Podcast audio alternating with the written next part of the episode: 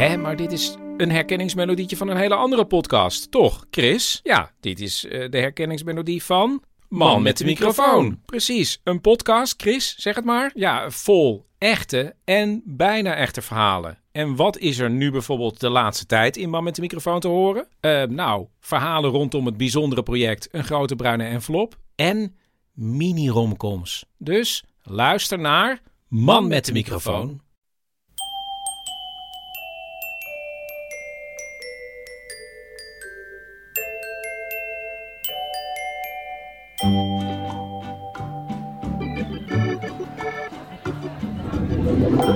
Welkom bij aflevering 378 van Echt Gebeurd. De podcast waarin mensen hun eigen waargebeurde verhalen vertellen, maar waarin ook af en toe iemand voorleest uit het dagboek dat hij of zij bijhield als puber. In deze aflevering het puberdagboek van Ineke Spoelstra.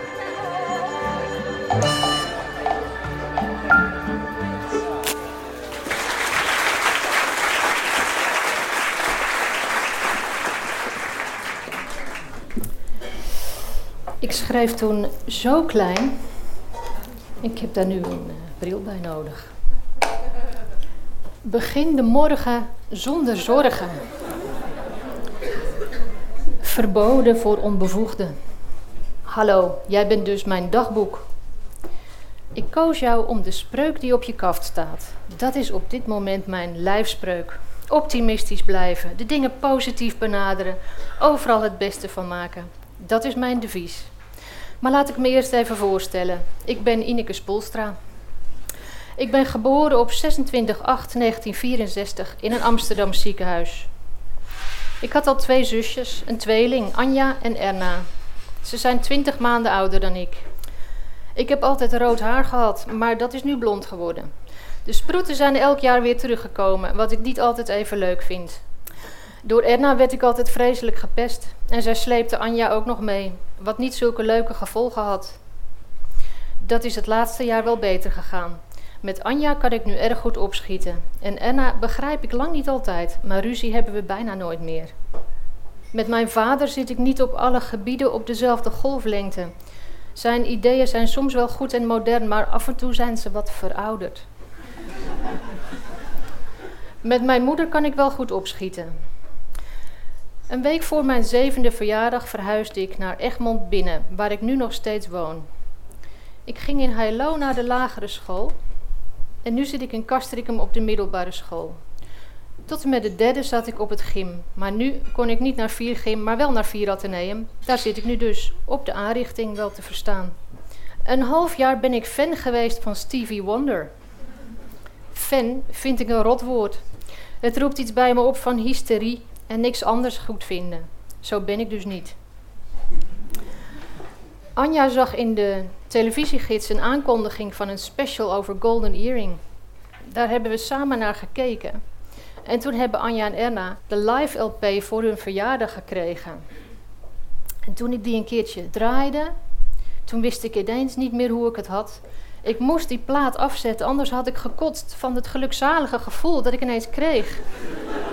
Zo gek. En nu ben ik dus fan. Ja, ja. Dan, weken later. Het is nu een maandagavond. En zaterdag zijn Anja en ik naar Hilversum geweest. Daar was een festival met Masada, Sweet Buster en Golden Earring. Maar eerst moet ik iets anders kwijt. Laatst hadden Anja en Erna in Amsterdam een Suède tweedehands jasje gekocht. En vooral Anja was er hartstikke blij mee. Zaterdag gaat Anja het aan naar Hilversum. Vandaar dat ze er goede herinneringen aan had en ze was er helemaal aan gehecht. Maar nu had Erna het zondag aan naar een bar en daar is die gejat. Papa en mama mogen niet weten dat ze in die bar was.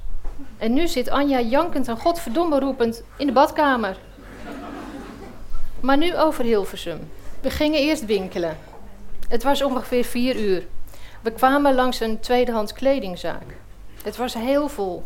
Achter een gordijn van kleren zat een jongen van ongeveer 30 jaar, achter een naaimachine, met allemaal kleren en lapjes om zich heen.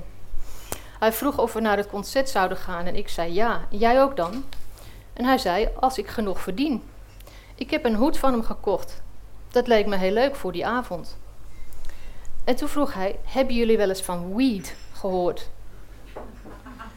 Ja, zei ik. En tegen Anja, dat zaait Menno, geloof ik, in zijn tuin. Hij vertelde: Ik heb vanochtend een partij gekregen. Jullie mogen er wel wat van hebben. Het is gratis. Ik weigerde. En Anja sputterde tegen mij. Ik zei dat ik liever nuchter wilde blijven en dat ik zoiets niet van vreemden aannam, want wie weet wat ze erdoor doen. En dat vond hij toch wel goed. Toch leuk om eens meegemaakt te hebben, staat er dan.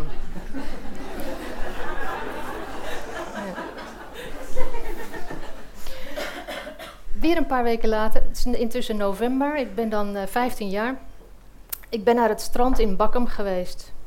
Ik zat op het strand tegen de duinen en na een tijdje kwam er een jongen met zijn hond ongeveer 10 meter van me af zitten. Hij schreeuwde, of nee, hij riep, dat klinkt wat sympathieker. Mooi weer, hè?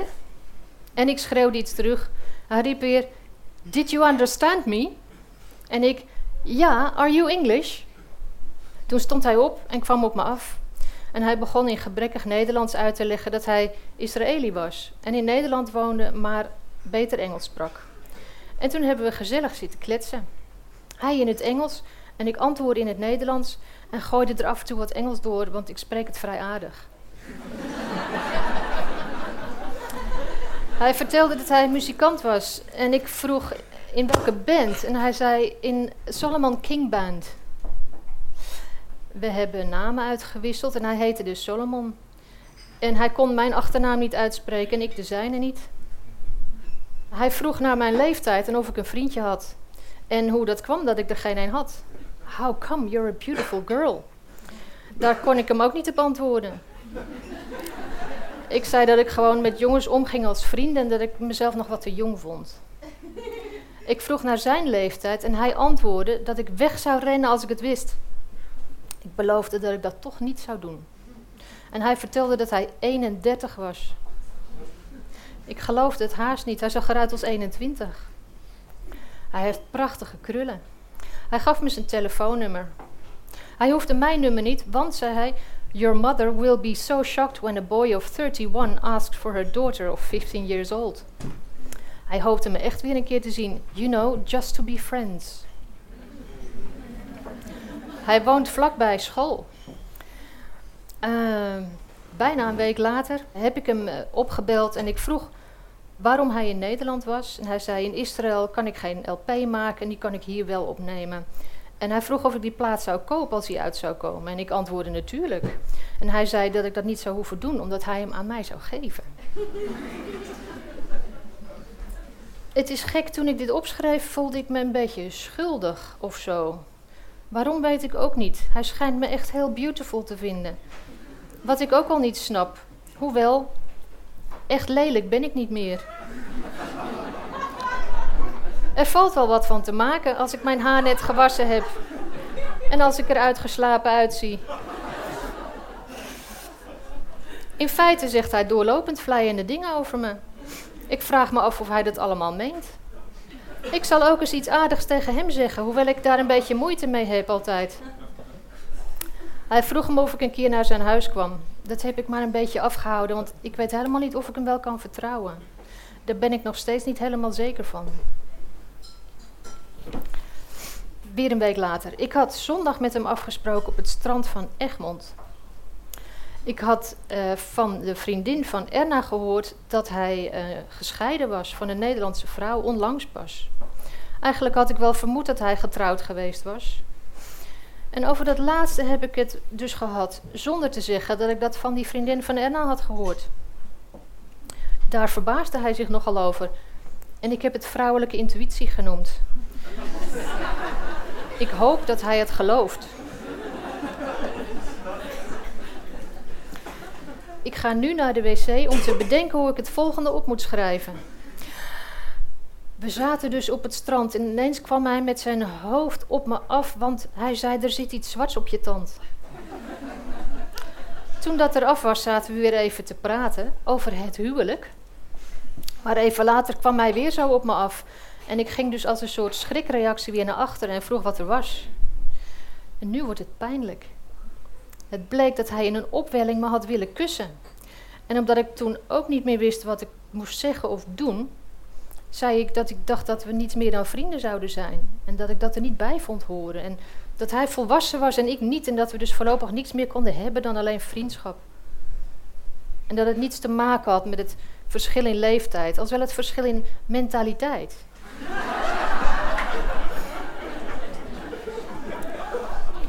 en hij zei dat hij het wel met me eens was. Een paar weken later. Ik heb eigenlijk altijd geloofd dat ik heterofiel was.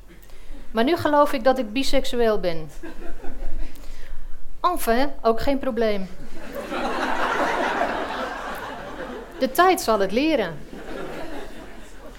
Maandag de 19e heb ik een beugel gekregen om mijn tanden recht te zetten. Intussen ben ik erachter dat Menno, kijk Menno, daar was ik eigenlijk verliefd op. Die zat bij mij in de klas en daar was ik zo verliefd op. Menno is een fan van Solomon. Gisteren ben ik voor het eerst in de bakkerij geweest. Dit is een was een jongerencentrum in Castricum. Mensen uit Castricum? Jee, de bakkerij. Het schijnt een ontzettende drugs- en vooral hashtent te zijn. Maar als je het mij vraagt, waren er maar vijf of tien mensen high. Menno was er met zijn vriendin Angelique. En hij zag me, hiep hoi. En toen hij langs me heen liep, zei hij heel hard hoi. En ik zei hey. Leuk hè? Maar ja, daarna ging hij Angelique weer aflebberen. Ondertussen had ik in de gaten gekregen dat Salomon naar me stond te kijken op ongeveer vier meter afstand. Hij had het kennelijk over me, want de jongens van zijn band, geloof ik, die bij hem stonden, keken ook nogal. We begroeten elkaar en hij vroeg: How are you? Daar begint hij altijd mee. En ik antwoordde: Prima hoor, maar ik zoek iemand, dus ik moet weer gaan. Bye. Hij was wel de laatste die ik daartegen wilde komen. Uh, een paar maanden later. Even iets tussendoor. Een loze kreet. Ik ben links en links zijn is leuk. Ziezo, tot die ontdekking begin ik steeds meer te komen. Toch ben ik de laatste tijd ook steeds meer bezig met het geloof. Maar ik denk, als Jezus nog op aarde was, dan was hij ook links. Nou, dan komen we in deel 2, dat zijn hele korte stukjes. En dan begin ik met de opmerking: ik houd mezelf voor de gek, zelfs als ik hierin schrijf. Ik probeer gedachten en daden voor mezelf te rechtvaardigen en ik verzwijg dingen. Dat is stom. Dat is behoorlijk stom. Uh, hier ben ik intussen 16. In de vakantie is er bij mij weer nauwelijks kleur bijgekomen, alleen wat sproeten zoals gewoonlijk. Iedereen zegt altijd tegen me: Je moet aan het strand zonnen. Je moet in het voorjaar gaan zonnen. Je moet dit zonnebrandmiddel gebruiken. Je moet dit en je moet dat. Ik moet niks, duidelijk zo. Het enige wat een mens ooit moet is doodgaan.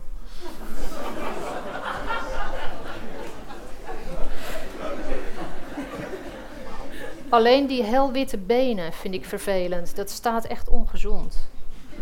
Maar die competitie elk jaar, wie ziet het bruinst? Kan me geen reet schelen. Uh, ja, dan ben ik inmiddels uh, eh, 16,5. Een tijd geleden moest ik niet aan verkering denken, ook al was ik verliefd. Zo was ik op mijn vrijheid gesteld. en nu, raad eens, heb ik verkering met René. We hebben het altijd heel gezellig en zo, zonder dat we moeilijk hoeven te doen. Zowel René als ik zijn enorm op onze vrijheid gesteld. En daarbij staan we elkaar niet in de weg. Uh, ik sla een stukje over. Tussen René en mij waren vrijdag ook wat minder leuke dingen. Zo ontdekte ik langzamerhand dat hij veel drugs gebruikte. Vrijdag had hij speed gesnoven. Hij deed heel anders, afstandelijk, zelfverzekerd en eigenwijs. Niet zo leuk dus. Dat hij behoorlijk blode en ook wel tripte, wist ik wel. Gisteravond zei hij gelukkig dat hij voorlopig een tijdje niks meer zou gebruiken.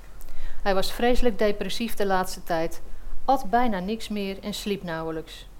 Ook zijn werk, of tenminste het studiegedeelte ervan, ziet hij niet meer zitten.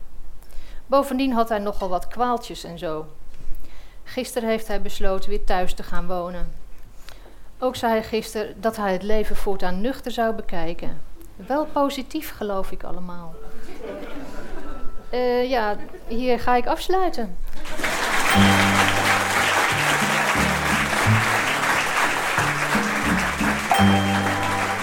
Dat was het puberdagboek van Ineke Spoelstra, voorgelezen tijdens een Echt Gebeurd in februari 2016. Ineke doseert tegenwoordig Nederlands aan immigranten en is moeder van drie volwassen kinderen. En, mailt ze ons, ze is nog altijd niet aan de drugs. Durf jij het aan om ook een keer bij ons voor te lezen uit je puberdagboek? Geef je dan op via het aanmeldformulier op onze website, dat is www.echtgebeurd.net. De redactie van Echt Gebeurd bestaat uit Micha Wertheim, Bijke Aarts, Renette Kwakkenbos, Tom van Rooyen en mijzelf, Paulien Cornelissen. Productie Hanna Ebbingen, zaaltechniek voor deze aflevering Nicolaas Vrijman en de podcast wordt gemaakt door Gijsbert van der Wal. Volg ons op Facebook, Instagram of Twitter en steun ons, als je het missen kunt, via vriendvandeshow.nl schuine streep echt. Dit was aflevering 378, bedankt voor het luisteren en vergeet niet, als Jezus nog op aarde was geweest, dan was hij ook links.